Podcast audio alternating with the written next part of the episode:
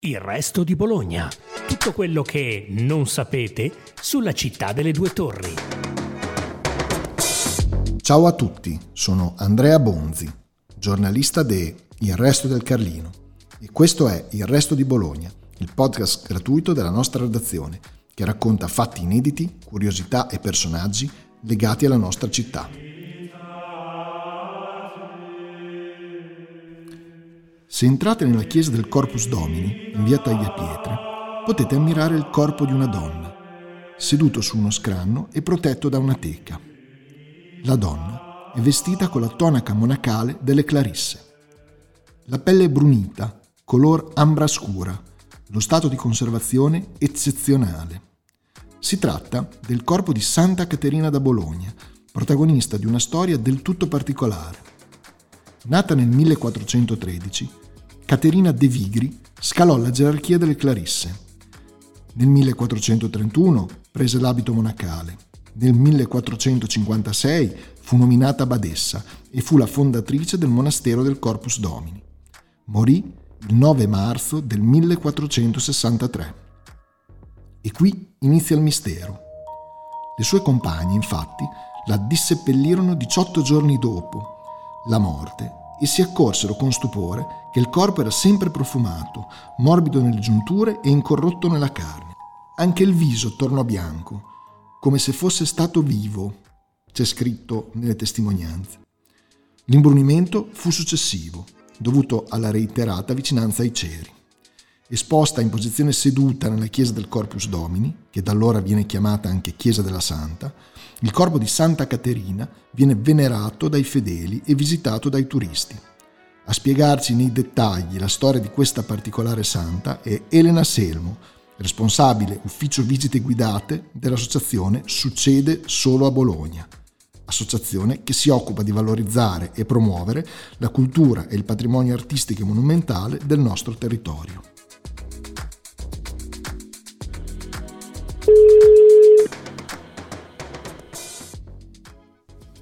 Pronto? Pronto? Ciao Elena. Buongiorno, ciao, buongiorno. Ciao, ben ritrovata al resto di Bologna. Grazie. Allora, guarda, partiamo dall'inizio. Eh, Sì. Chi era Caterina De Vigri e cosa sappiamo di lei? Allora, Caterina De Vigri è mm, intanto una donna bolognese vissuta eh, nel 1400 circa, diciamo nella prima mm, metà del 1400, eh, adesso non vorrei sbagliare proprio la data precisa, comunque eh, credo sia morta negli anni 60 del 400, quindi Sì, sì. siamo circa a metà. È una, mm, una eh, religiosa, una donna che era una badessa e ha fondato praticamente il monastero che abbiamo qui a Bologna, che è quello del Corpus Domini.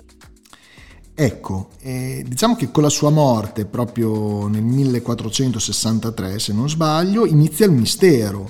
Cioè le sue consorelle la disseppelliscono e ci sono testimonianze, insomma, che parlano di un corpo particolare, ecco, diciamo. Sì, sì, è una, è una storia veramente straordinaria perché lei dopo la sua morte fu una donna in realtà, mh, diciamo, per il 1400 fu una intellettuale. Mm. Quindi aveva una sorta di, di cenacolo, così era anche amica di mh, Ginevra Sforza, la moglie di Giovanni II Sì. eh, mh, Bentivoglio, quindi la signora più importante di Bologna, prende anche due figlie dei Bentivoglio lì al monastero. E, mh, e praticamente dopo la sua morte viene sepolta Sì. ma ehm, circa 15 giorni dopo viene mh, riesumata, dissotterrata e- ed è eh, perfettamente intatta e addirittura profuma. Quindi il suo corpo viene trovato incorrotto, così viene definito. Sì, diciamo che è un segno di santità, viene insomma definito questo, viene, viene. Sì, questo. assolutamente, perché sembra che mh, proprio emanasse profumo di fiori e quindi le consorelle si accorgono di questo profumo che viene dalla nuda terra, per questo motivo viene dissotterrata e viene trovata perfettamente incorrotta dove eh, come la troviamo praticamente anche noi oggi.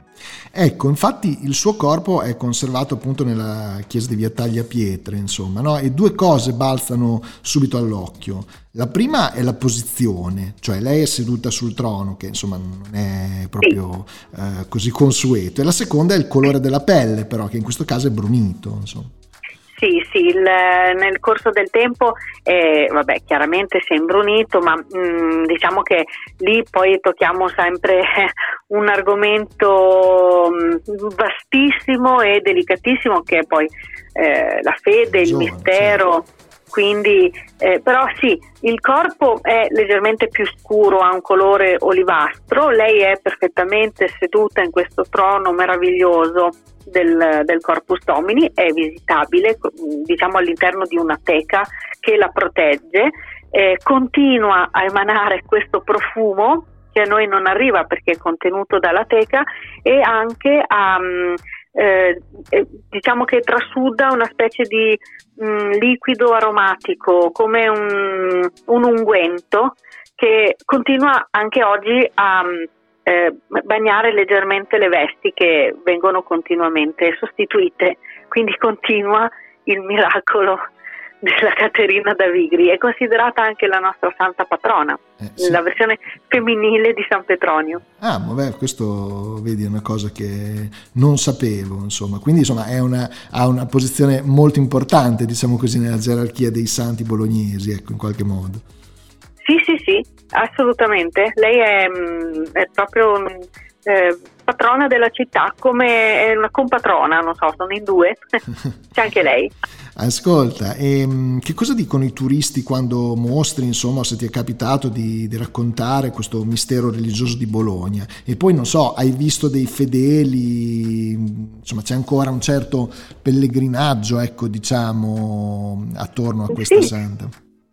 C'è, c'è, una, una certa, mm, c'è, un certo interesse perché eh, chiaramente eh, sono quelle cose anche veramente curiose che, che, pochi conoscono anche in città magari o che magari si sente ma che alla fine non sei mai andato a, a vedere.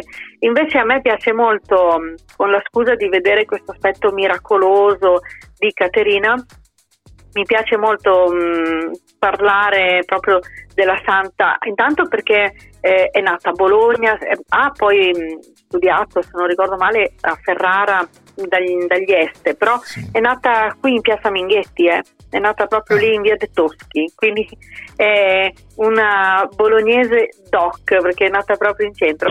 E, mh, ha segnato profondamente la, la città, quindi è vero che da un certo punto di vista un po' mh, eh, suggestivo il fatto di vedere un corpo incorrotto, una santa vestita di tutto punto da monaca seduta su un trono che fa un po' impressione cioè. la prima volta che uno lo vede dice ma no, ma cioè, com'è che l'avete seduta lì così?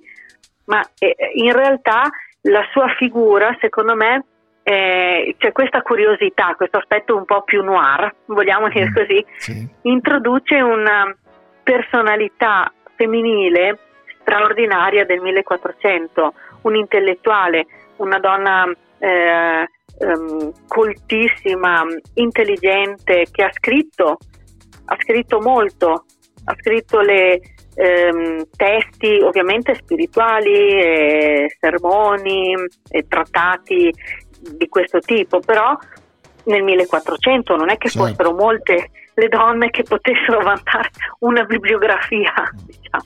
Beh, allora anche quando, insomma, quando ne abbiamo parlato, anche nelle scorse puntate, insomma, che tu sei presentato alcune figure femminili, eh, effettivamente la condizione della donna, eh, diciamo così, nel XV secolo non era proprio delle migliori, ecco, in qualche modo.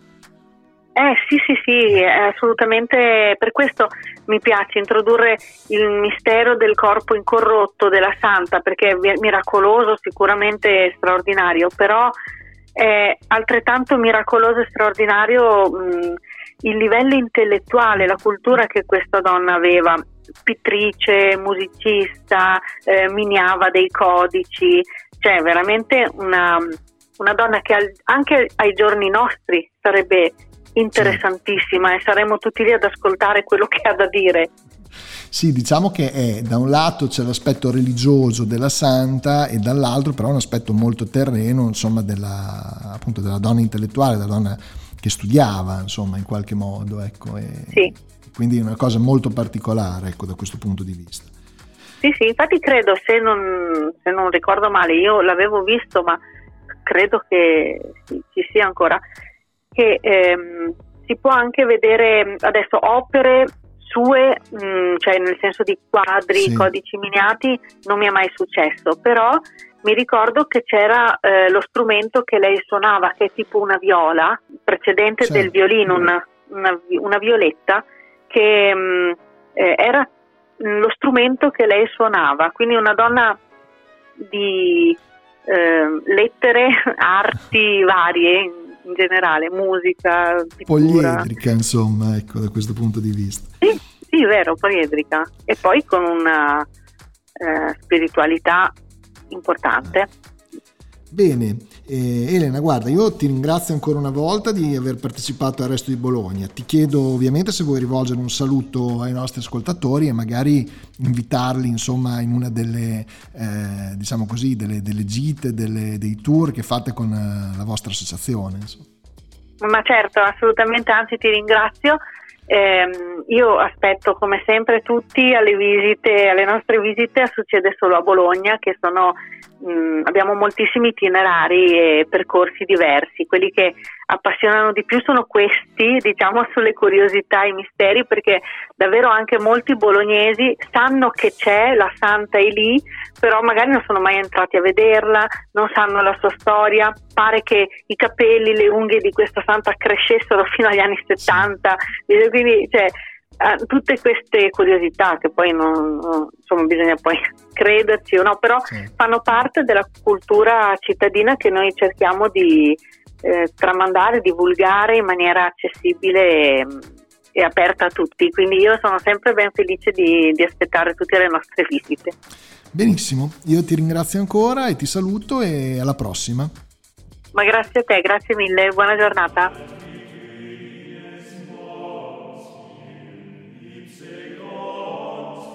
Anche per questa volta è tutto. Appuntamento alla prossima puntata de Il Resto di Bologna, podcast gratuito della nostra redazione, che racconta fatti inediti, curiosità e personaggi legati alla nostra città.